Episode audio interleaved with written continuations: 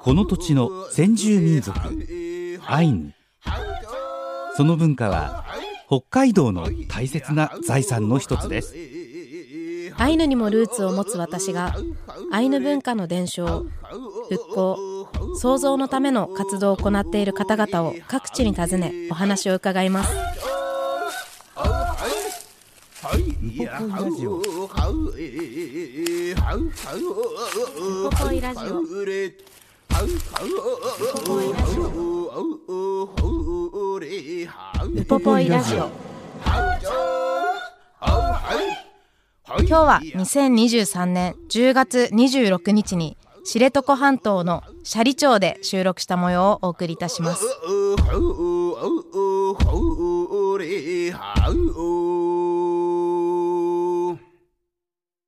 イランカラプテ高山秀樹です。イランカラプテ関根麻也です。先週からヒグマのお話。聞いてきてますね。ねえ。すごい盛りだくさんなんですけ深いど話ですね。私その今年の夏にサーメのところノルウェーに行ってた話したじゃないですか、はい。でその時に面白かったのがアイヌもクマはもともと尻尾が長かったけどウサギをバカにしたからウサギに切られて今の長さになったで尻尾を忘れて逃げちゃったクマがいたっていう話があったりするんですけど、星座にもそれがなってて、うん。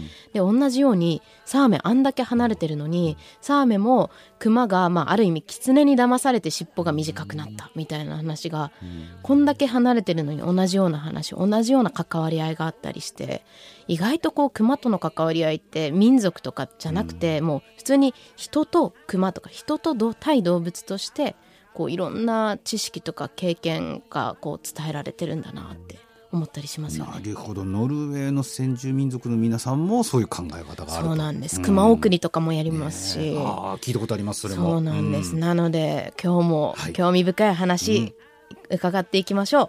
今週もシャリに伺って合同会社ワイルドライフプロ代表の笠井信介さんにお話を伺ってきてます。早速聞いてください。ぬはえんこれやん。くんいらんからプテランカラプテ今週もシャリ町に伺ってます、はい。今日も天気最高ですね。最高ですね。先週もお話を伺った笠井信介さんにお話を伺っていきたいと思います、はい。シャリでのクマの話だったりとかそういう調査でクマとどうやって関わっていったらいいかとか、うん皆さんもしかしたら聞いてくださってる方でもいろいろ考えてる方もいるかもしれないので、はい。い、っぱい教えてください、はい。よろしくお願いしよろしますくお願いします。そして今向かってるのはどこに向かってるんですか？今ですねあの、私がよく来る漁場に、あここが漁場なんですはい、ね私もあの狩猟しますんで、はい。はい、よく行く漁場にちょっと今向かって、はい。あの、えー、一昨日かな？一昨日もあの鹿の捕獲しに来てその時に熊の足跡もねちょろっとあったんではい。ぜひ見てもらいたいなとい思って。はい、お願いします。はい。このブルドールを歩いていくと。そうそうそう。ぐちゃぐちゃ道に でも全然。っと足跡があれなんですここらが辺って山菜もたくさん取れるんですか？あ取れますよ取れますよ。キノコも？キノコも取れますね。はい。私はキノコは実はあんまり怖くてですね、あそうなんですね。取らないですけど、もらうことはします。じゃあいつか送ります。キノコはね、なかなかね、怖いですか？いや、怖いというよりも、あの私に自信がないんですよね。あうん。で、キノコってあの、まあ毒あったりとかするものもあるじゃないですか。あありますありますだからなんて言うんだろうな、その私あの四角間は詳しいんですけど、はい。それ以外の。その小さい動物植物昆虫とかそういうのは、まああのもっとやっぱり、えー詳しい、ねうんうんうん。友人知人いっぱいいて前の会社にもあの後輩でいましたけど他の動物は。あのなんて言うんだろうなあの細かいものはねなんかに苦手なんですよね。苦手。苦手。でもなんかそれこそアイヌプリの話をするとちょっと面白い組み合わせの話があって、はいはいはい例えば熊の召使いがタヌキって言うんですよ、ほうなんでタヌキは熊の召したきばっかさせられてるから鼻の周りが黒くなるんだとか。こあうそういうのとかがあってなんで、うんうん。タヌキとクマは相性がいいとか、カラスはこうクマの味方で、はいはい。クマの餌場の上でいつも鳴いてるけど、うん人間が近寄っていくと、うん。人間にバレないようにわざと鳴き止むんだとか、はいはいはい。そうやって小さい動物がうん。クマの居場所をそれこそコファイ今一緒にいるワンちゃんみたいにうん。こうすぐ教えてくれるのとかあったりするみたいですうね。ーん。なんかそういうなんかね場面があったんあるんでしょうねやっぱね。あるんだと思います、うん。私も実際に鹿打ち行って、うん。こうなんだろう鹿の腹渡とかが、うん。こう熊が持って帰ったなみたいな、置いといたとこにないし持って帰ってうん狐ではないなって時とかに、うん多分この熊だったらあそこの樽に隠すだろうとかっていうところではいカラスがいつも鳴いてるのに車とかが近づくと静かになるとか。はいはいはいちょっとぐちゃぐちゃかもしれない。あったりしますよね。ここだけちょっとぐちゃぐちゃはい、です、よゴゴゴゴゴゴいくよ。ゴゴゴゴゴでも知床やっぱりうん。何ですか？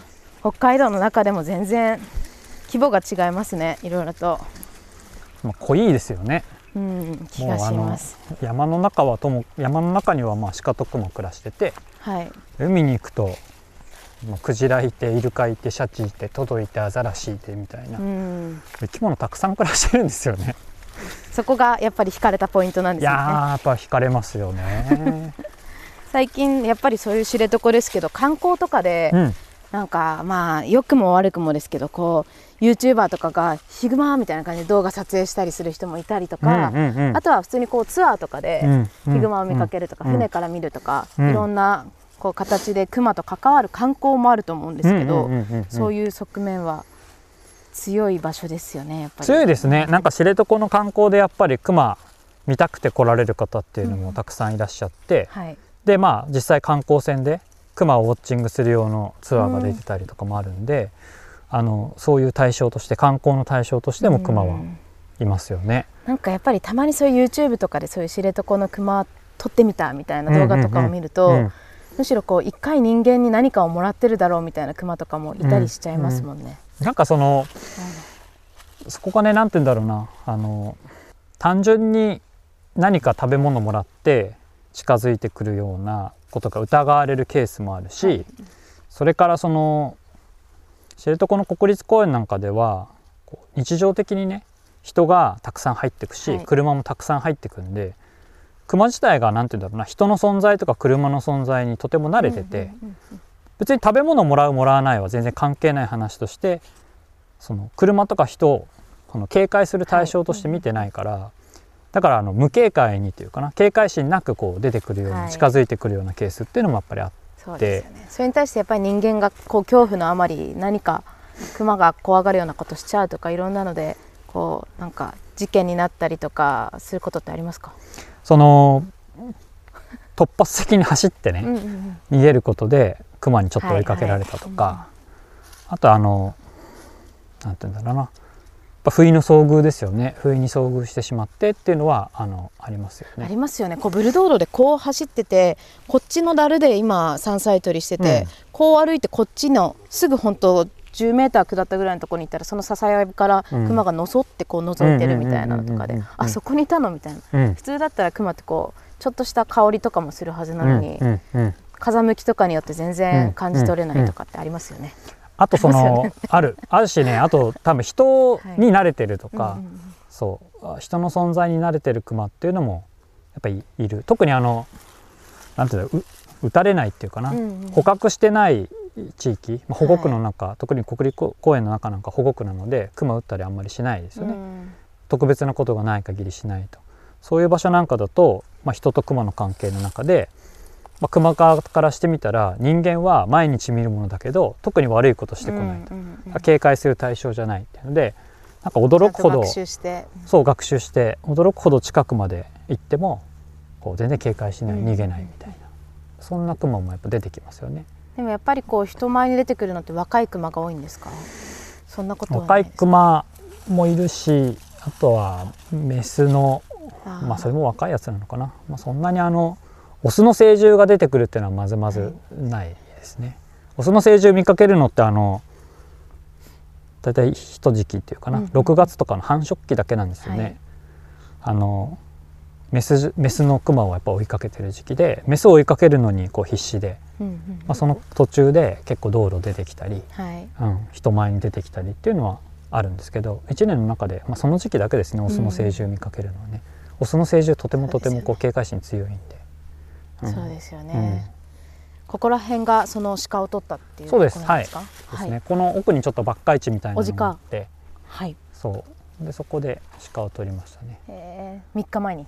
3日前。3日前。3日前ここら辺に熊もいた形跡が。これも熊うんあります。ちょっとね熟熟なんですよ。だからちょっとはい。後で、あの偵察して、はい。あここだっていうポイントだけ、はい、はい、案内します。そうですね、はい。私もシティガールっぽい感じででしょ？来ましたわ。そうなんですよ。だからすいません。こういう感じ。なんかここね鹿の足跡だらけなんですよね。はいそうそう。ぬかるんでるから、うん、この辺とかもそうだよね。これと、はい、鹿の足跡だらけですね。この辺は大丈夫かな。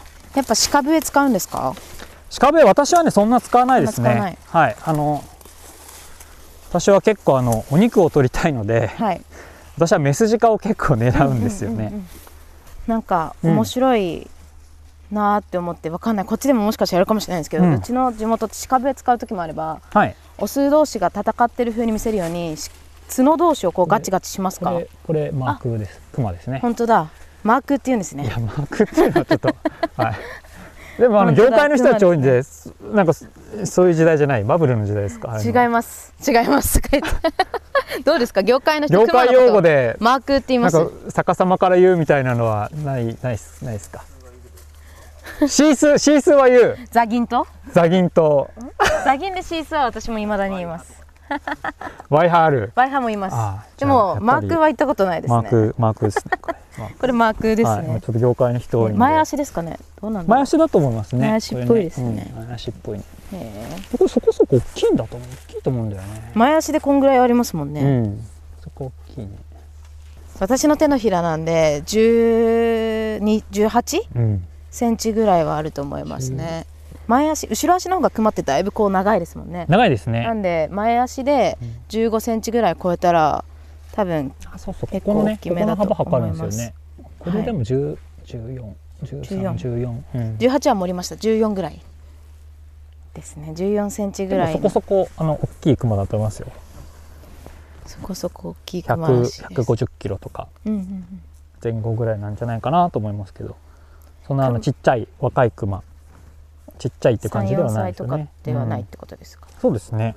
それなりの年齢いってんじゃないかな。これしっかりあの指の跡ついてるね。ついてますね。すごいコーファイが踏みやがった。こう踏んだ。踏みやがったとか言って。そうそうそうかわいいな、いるよね、えーやっぱりいますよね。ちなみにここはだからきそうだよね。取れないコーファイいるでもいいるね。いるよね。でこの時期の笹やぶって意外と高いですからね。そうここ笹高いんですよ。で、ね、今日は風ないんで、はい。あの音がよく聞こえますよね、うん。葉っぱの音がカサカサカサカサこれ言ってますけど、はい。はい、あのどんぐりになる時期はもっとねどんぐりが落ちる音とかも聞こえると思うんですけど今年は葉っぱだけですよねここら辺こんだけクマ多かったら冬眠し損ねるやつとか結構いますか？いやきっそんなちりちゃんとみんな。なんか私の私の認識だとなんか冬眠しないクマっていうのは、はい。まあ今んとこなんか確認してないんですよね、うん。自分の体験ではなくて。ただあの冬眠するのが遅かったり、うん。それから冬眠してる間2月だったかな。あの暖かいやっぱり気温。はい。高い気温が続いたりすると穴から一時的に出てきたりっていうのはありましたよね。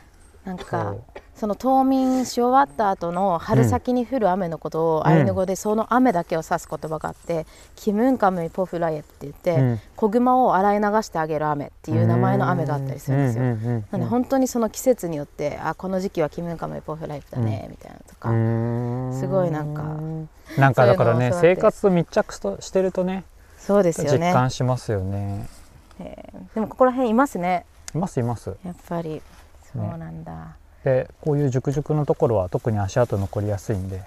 でこういうところ歩きますもんね。こういうちゃんと道になってるところ。多分ね熊もねあの笹やぶの中大変だから 歩きたがんないですよ。なんで昔のこういう旧道みたいなところあったら歩きやすいからやっぱ普通にこういうとこ歩いていくんですよね、うんちとかもこういうところに落ちてますもんね。してる。であの一昨日か。あの私入った時にはい。足跡つけてるんで、私の足跡の上に熊の足跡あればその後来たっていう話になりますよね、そその3日前にあった足跡とは違う足跡だうどうかな？うん。そんなにね足跡しっかりだけど例えばこれはい。ここにもあるんだよね。でこっちこっちはね向こう向かってんですよ。はい。でこれはねこっち向かってんですよね、うんうんうん。そう、まあ、行ったり来たりはしてるんでね今もう食べたいんでしょうね。うん。私もお腹空いたらどこまででも行きますもん。そうでも何食べてんのかなこの辺で。そうそうそう。私ここうやってやってたやつ。なんかありました？ただめっちゃ踏んだ後あった。でもなんか茶色っぽい。あ本当に？へえあ取りました？茶色いのとそうそうそう。左側にどんぐりなんでどんぐり系食べてんのかな？グリ系ねどっかここら辺で奈良が。あこれね多分ねコクワっすわ。こ見ていいのですか？あいいですいいです。これねあのコクワですね。あ本当だ。でなんかこうあの食べ物ないと言いながらも局地的にどこかには多分あるんですよね、そう。でどこに行くのか。全部のクマが別に食べ物に当たってないわけでは多分なくはい。て、しっかり容量のいいやつは多分ちゃってかり食べてるだと思うんですよね。にだから人間と同じなんですよねきっとね。様々だよね本当に。そう決してこう全部が全部一様にダメっていうわけでも多分ないですよね。生きるのがうまいやつが。そう。であと力のやっぱり強い弱いも多分あるだろうし、あそうそう。それが知床ってあんだけいて縄張り争いとかあんまりないんですか？なんかね熊って縄張りっていういわゆるこう自分のエリアに入ってきたものを、なんか意図的にこう排他的な行動する、出てけみたいな行動はしないんですよね。縄張りはないっていう話になっていてあの食べ物がたくさんある場所なんかだと何頭もこだからなんう熊いたりするんですよね。一方でなんだろうねやっぱり優劣はあってなんか気に食わないのかな何なのか分かんないけどこうえっと強いクマが弱いクマをまあぼったくったりすることも追いかけたりすることもあるはあるんですよね。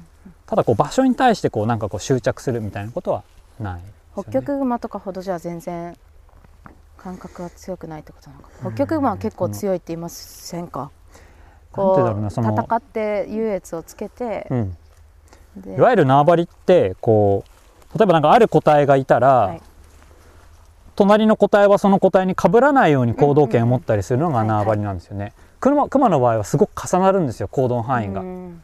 もうこちゃっとこう重なってるんですよね。で食べ物さえあればそうなん全然気にしてないような感じはするんですよね。ただあのすごい例えばそうだな例えばトドなんかが海岸に漂着して、はいで大きなクマ来るとまあ他のクマ周りで待つんですよね。で順番にこう食べるようなことしたりもするんですよね。うんだから優劣がやっぱりあって強いのから食べていくっていうことだと思うんですけど。そう。はい。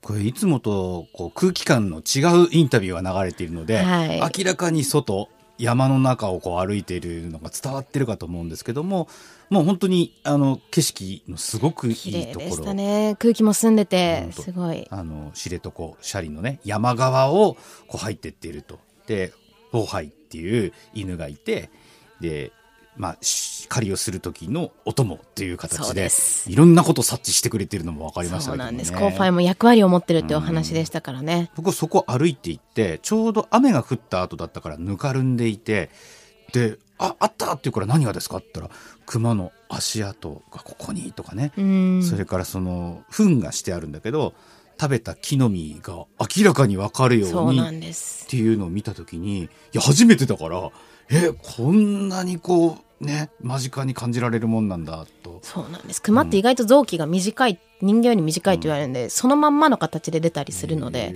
結構分かりやすく何食べてるかが分かるので、いろいろ見てみる方が勉強になると思いますね、まあ、そんな中での笠井さんとマヤさんのはい。熊っていうのはこういうことをするよねとか熊って結構いろんなやつがいるよねとかっていう話がなんだんだん分かるようになってきました。いやありがたいです。私も今インタビュー聞いててちょっとやりすぎてるなテンション上がりすぎてるなって反省してたので、えー。なのであの後半も反省しながらですけど聞いていきたいと思います。やくん笠井さんとのお話です。ぬわえんこれやん。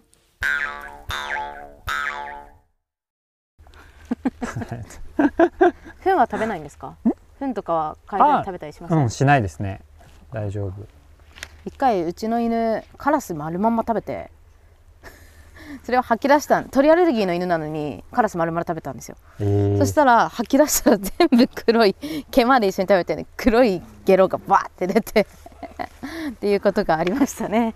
まあコーファイは賢いから大丈夫。コーファイはあのネズミとかねああそっかそっか。えっ、とリスとかねあああいうの桃がぜんなんですけどさらに一番すごいのはやっぱりキツネであフォックステリアの血入ってるからだと思うんだけどもうキツネだけはもう全然もう効かなくなる。もうミサイルみいたいに飛んでってしばらく帰ってこない、へえうん、なんか呼び戻しもなかなか効かないんですよね。やっぱりボックステリアいやもうね本能だと思うこれは。犬はやっぱりそういうやっぱ血が結構効くんだと思うんですよね。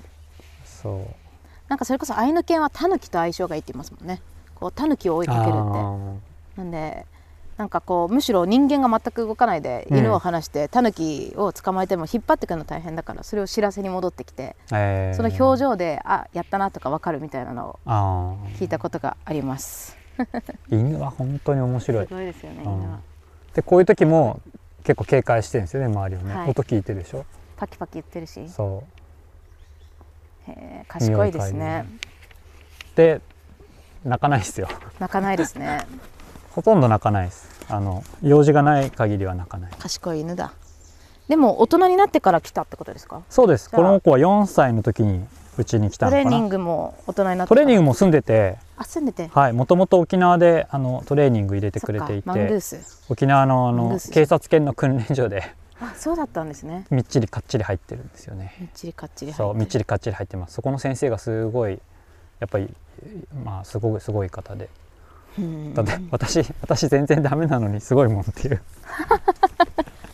いやでも犬は本当に車で言ったら本当にすごいいいいいいいうん。車いい犬ですよね。山に入る時はだいたい2人というかコーファイと2人で行くことが多いんですか？それともこう猟銃会とかグループで入ることが多いですか？結構単独で入ることが多い。少人数で入ることの方が多いですね、うんうん単独か少人数で入ることが多いですね。であとコーファイ連れてくか連れてかないかはその時の、まあ、場所だったり、はい。あとやり方だったり、うんうん。そうによりますね。具体的にはこうやって入って生態調査でこうそれこそ足のサイズだったりとかどんなことを調査されてるんですか？うんとこういうなんか狩猟に来るのは全く趣味の狩猟だったり、あと自分の訓練のためのやつですよね。あと仕事で、まあ、行政なんかから、まあ、鹿捕獲してくださいみたいな仕事があれば、まあ、そういうもの出てったりはしますよね。基本的にはその人間の生活圏というかに来る熊と関わり合うことが多いってことですか？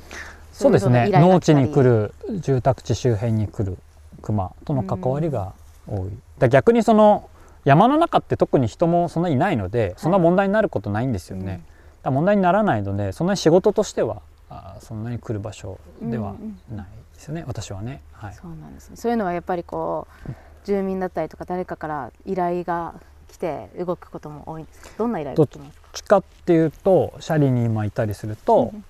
えっとえー例えば国道の近くで熊の出没情報がありました。はい。出られるハンターさんいますか？みたいな中で、まあ、呼ばれたりとかですかね。はい。であのとにもかくにも熊が 多い地域なんですよ。多いです、ね、熊とのだからトラブルも多い地域うん。なんですよね。だからまあ私みたいなものでもまあがまあ仕事はい。がね生じるというかね熊の仕事みたいなのも生じてくる仲介役というか。はい、まあうまくまあ折り合いをつける私ね折り合いをつけるっていう言葉結構大好きで、はい。まあ、なかなか共存っていうのもはい。とか共生とかよりは、まあ、折り合いをつけると。で折り合いつけるっていうのはやっぱ、まあ、熊は妥協はしないですけど、まあだ妥協するっていうような少し意味合いが入るんですよね。そう。で、まあ、人間も少しやっぱり、まあ、妥協するっていう少しこう譲るというところがちょっと大事なんじゃないかなというふうに思っていて。単なる悪者として消費するわけじゃなくってことそうですよね。そうそうそうそうです。あのうんまあ単なる悪者じゃなくてその、ね、さっきも言ったお肉の部分だったりもあるし、それから別にか殺して食べなくても、うん例えばさ写撮影写真撮影の対象だったり、まあ、ビデオので撮るとかの対象だったり、そういうこうやっぱり生き物としてやっぱ美しいですよね一生懸命生きてる動物美しいんですよ、まあ、鹿も熊もね。はい。でそういう対象としてだってもちろん価値があるし、絵絵にしたっていいと思うしいろんな価値を持つものだと思うので、まあ、害獣っていう側面だけが、まあ、歩かないよううん。にできればしていきたいししていくべきだろうなっていうふうに思うんですよね。そうですよね、なんでいろんな関わり方がそれぞれあると思いますけどアイヌってやっぱりクマといえばイオマンテですよね、なんで私のおばあちゃんとかも2匹クマ育ててこう、まあ、3歳ぐらいまで。うん、うん1匹が2歳ちょっと過ぎてもう1匹は1歳半ぐらいでうんなんですけど、うんまだ一緒に初めは家の中で育てて、うんうん。で犬と一緒に家の中で住んでてこう炊飯器の竹の匂いがしたら炊飯器を抱っこするっていうんですよねクマが。へでこう瓶とかあげてた爪でき器用に開けて両手で飲むんだってー言って、冬になったら自分でちゃんとうん。外の檻の中に入ってって勝手に冬眠するって、うん。でそれで冬眠してる間も起きてるからこうちょっと様子見に行って見たりとかしても、こう目の下にこうボワーってこう目やにが、うん。やっぱり冬眠明けのクマってすごい冬眠中のクマって目やにとかがすごいんで、んあれがクマの由来だとかいまだにいつも言いながらこの目のクマはクマから来てるとかってばあちゃんはいつも言うんですけどそんぐらいこうクマに本当にこうキャラメルあげて抱っこしてってうん。育てているばあちゃんがやっぱりこうなんだろう私にはいろいろ教えてくれてて、でそれこそ一番初めにキノコの毒の話ありましたけど、毒とかもすごくてこうアイヌってもともとは毒矢でこうクマを取ると思うんですけど、そういう時も強すぎるとすぐ毒が回って身も腐りやすいし毛皮もダメになるしそうじゃなくて弱くもなく強くもないちょうどいい、でもこう届く届いてこっちに来るまでには危なくない、うん。こう作用が回るぐらいの毒を作って、固体すぎず液体すぎず、行った後にちゃんと回るぐらいの毒を作って、うん。で処理してそのうん。取ったクマも爪1本牙1本全部チェックして、うん。でああこのクマはこうやって爪が欠けてるからきっと人を殺したことがあるクマだとか、うん。牙がここがこうなってるから、うん。こういうクマだとかって言って、まあ、例えばよく言われる漫画とかで言われるウェンカムイってやつですよね、うん。こう人を殺めてしまったクマうん。っていうのにはある意味お仕置きじゃないですけど、うん。こう懲らしめがあって。まあただ逃げ場もあるんですけどでもうん。懲らしめがあって、うん。こうなんて言うんですかね。こうまあクマも人間がいなくなったら困るでしょっていうのが前提としてあってクマにそれをちゃんと伝える。うん。こうでもそんぐらい関わり合う文化って今全然なくて、うん。そこが私が最近感じてる危機感というか、うん違和感ですね、こう自分の中でそうじゃないんじゃないかなって感じる部分なので、なんか知床っていうところに今回行くって決まって、うん。なんかやっぱり人とそこの距離感が私が住んでるところよりは全然近い気がして、ワクワクしてきたんですけど実際どうですか？こう知床とかシャリの方は熊に対する感覚とか距離感とかって違うと思いますか？都市部に暮らしてる人たちからしたらやっぱり違うとは思いますね、はい。ただでもやっぱりまあシャリといえどあのやっぱりシャリの、まあ、住宅地に住まれてる方なんかは、まあ、うん。例えば会社で仕事してるなん人なんかは、まあ、すごくじゃあ熊がすごい身近なのかっていうと多分、うん。まあ、そうじゃないんだろうなというふうに思う。ただ、まあ、農業やられてる方とかね、まあ、こういう山際に畑ある方とか、まあ、山林作業入る方なんかで言えば、まあ、熊は結構身近なんじゃないかなと思いますね。そうですよね。うん。なんかこう熊の霊力というか熊のパワーとかって感じることありますか？なんかなんだろう。私先日までノルウェーに行ってたんですけど、うん。ノルウェーでも熊送りの儀式があって、まあ、ただ最後に行われたのがその地域だったら1840年って言ってたんで、うん。すごい遅いすごいまあ早い段階で禁止されちゃってるんですけど、うんそこだったら熊を取った人は1週間ぐらい誰とも口を聞いてもいけないし、うん。もし誰かとその人が目を合わせるんだったら、うん。神聖なこう力があるあの金属製の輪っかを通して見たりとかしないとダメだとか、へーじゃないとその人が持ってかれるとか、うん。なんだろうそうやってうん。熊を殺した時に熊っていうのがすごい恐れる対象なおかつ尊敬する対象だからこそする対応みたいなのがある気がするんですけど、実際にこう熊と関わっててなんかうん。パワー感じることありますか、パワーか。パワーか。パワーは感じるっちゃ感じるな。うん。その霊力は私全然多分ないので、はい。全くわからないですよね。ただあのなんて言うんだろうやっぱりその生き物の命を扱う仕事なので、あのいわゆる鳥獣供養祭みたいなのを毎年この地域だと我々のこの会だと毎年2月にそういうのやるんですけど鳥獣供養祭なんかは、まあ、なるべく出るようにしてるし、なるべくまあそういう気持ちねやっぱり持つよう持つようにって変な持つんですよね。持っちゃうからそね。そこで、まあ、消化するようにしてうんます。うん。うんやっぱり生き物とそうやって直接関わるってそういうこと？ですか、そうだと思う。あの、うん私あのあんまりこう、まあ、殺すだけってあんまりやっぱり好きじゃなくて、はい。やっぱ食べてあげたりとかまあ食べてあげるって言うとあれだけど食べることだったりあとまあその爪とかがなんかアクセサリーになったりとかだけど、まあそのきっちりやっぱり、まあ、利用するっていう点ですけど、まあ、単に殺してゴミにするっていうのはなんか一番こうちょっと生理的に受け付けないというかですね。あんまりやりたくない。あんまり好みたくない。好んでやりたくないですよね。やっぱ誰かのこう喜びだったり、うん。誰かのこう楽しみだったりそういうものとして命が回っていくっていうのが、まあ、望ましい形なのかなと思って。なるべくポジティブに関わっていくことがなんて言うんだろうな正しい形って言ったら変ですけど、はい。理想的な形。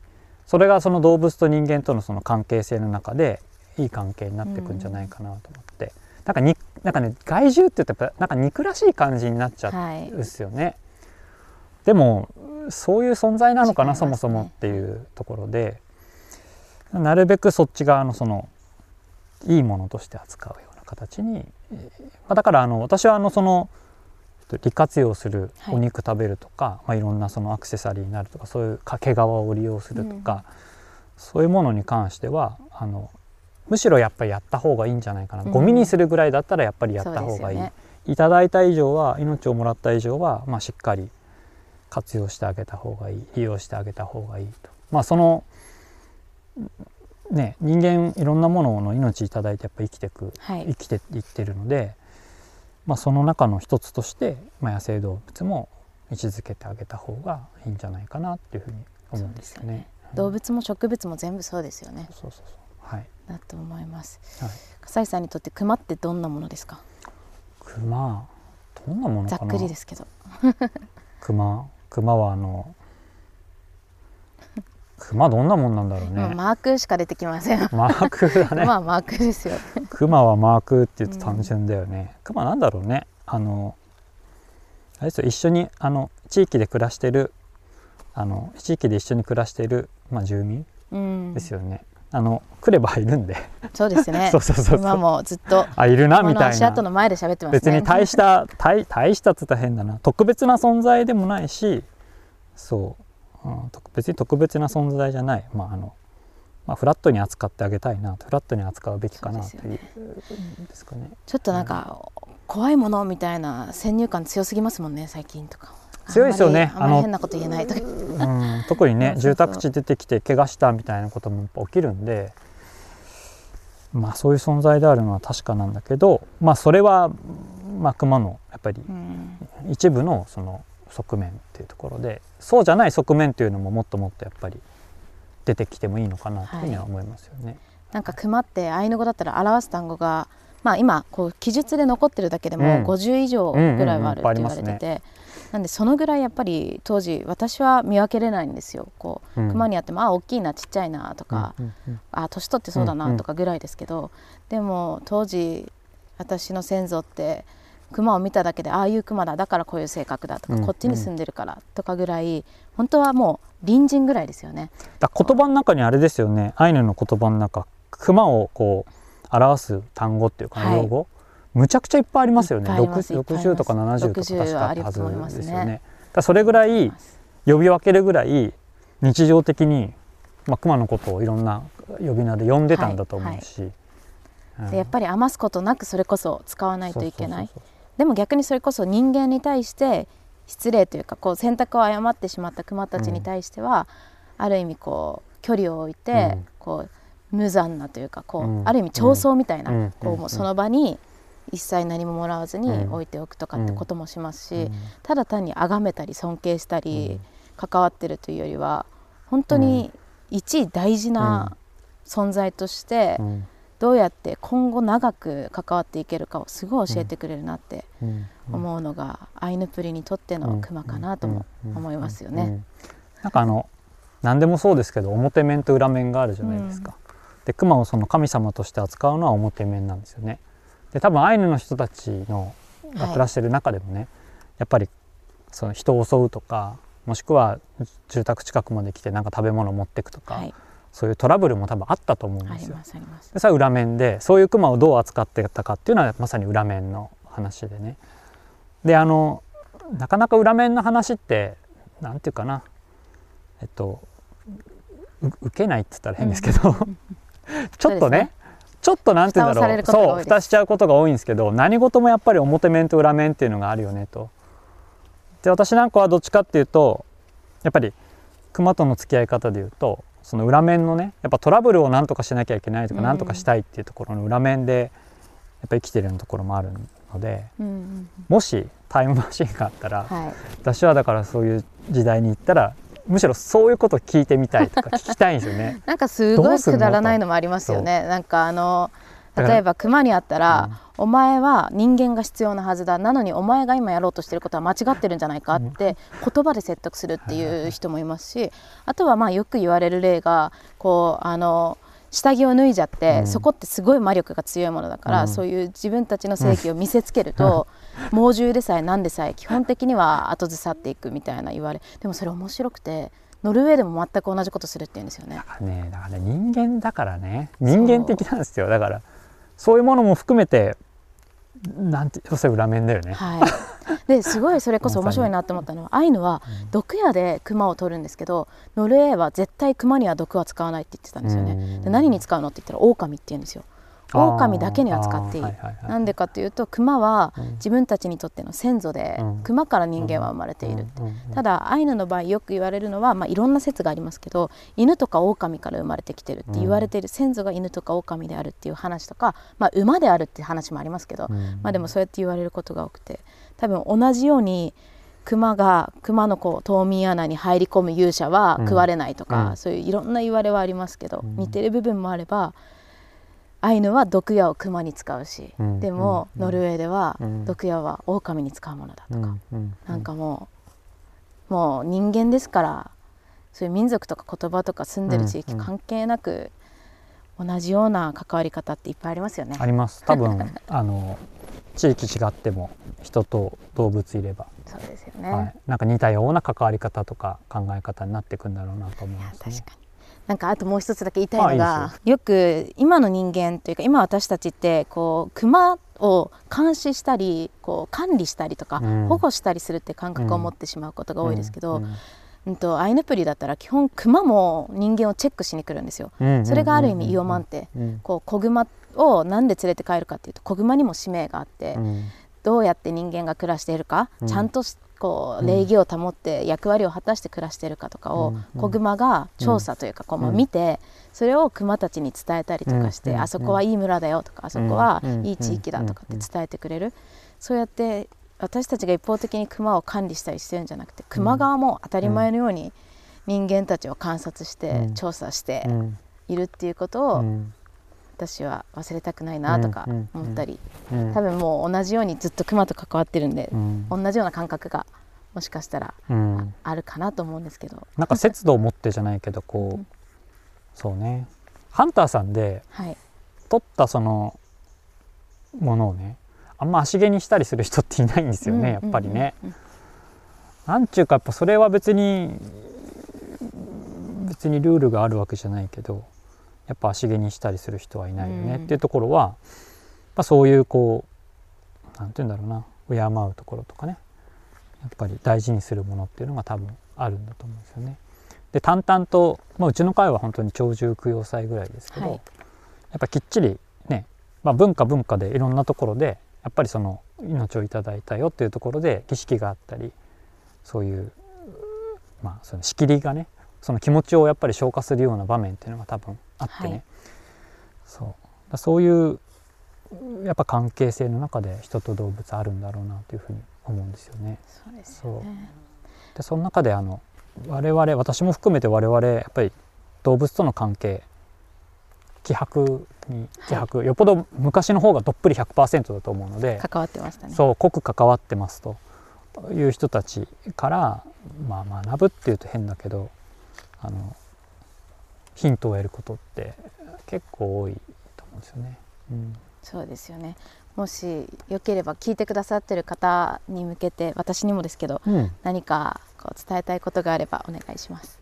そうね。あのね北海道すごい日本の中でもね自然に恵まれてて、野生動物たくさん暮らしてて海にも、まあ、陸にもね野生動物暮らしてて、まあ、それがずっと続けばいいなっていうふうに思ってます。でそれにあたってはやっぱりあの今あのいろんなね熊が住宅地に出てくるとか、もしくは、まあ、鹿がね高速道路入った空港入ったみたいなことで、まあ、トラブルもやっぱりたくさん起きてるんですけど、まあ、そのトラブルをやっぱりなんとか乗り越えてね、まあ、いい状況いい状態で、まあ、野生動物とね暮らしていければ本当にいいんじゃないかなというふうに思います。はい、もうそうですよね、うん。これからですよね。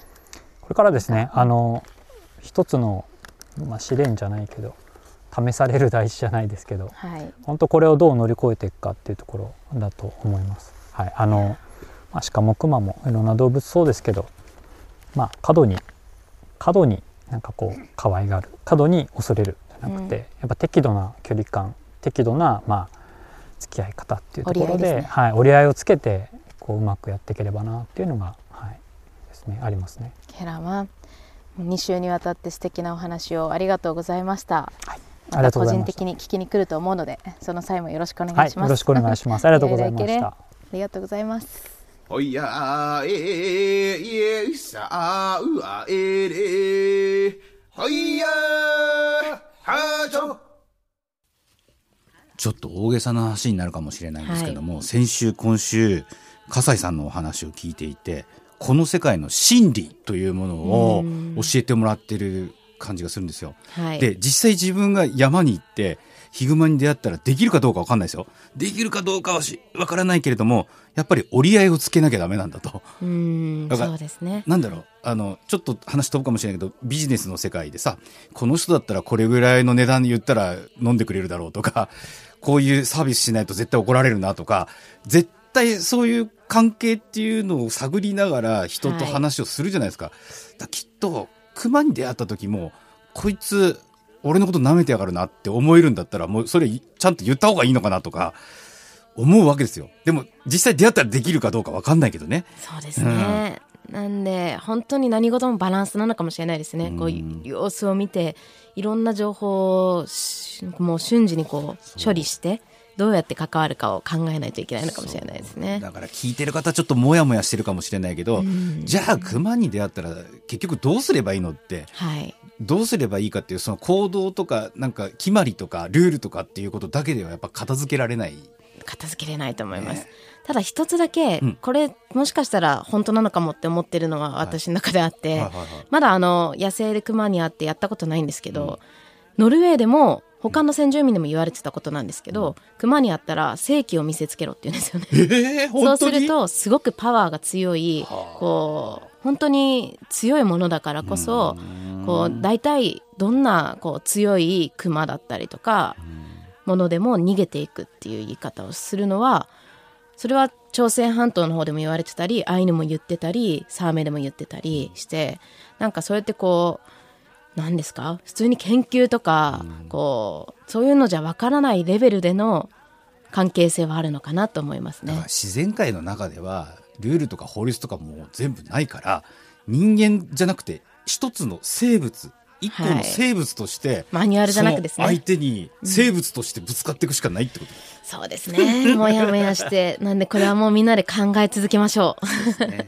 何事も表面と裏面があるという話もありました。ね、折りはい合いつけながら。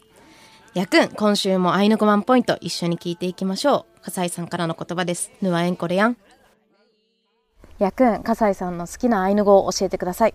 はい、あのユックですね、まあ、鹿を表す言葉私にとっての獲物獲物、はい、獲物ユックですね。はい、美味しいですしね。美味しいです美味しいです、はい、ありがとうございます。ケラマンやらいけれ。行く。ピリカ、うん。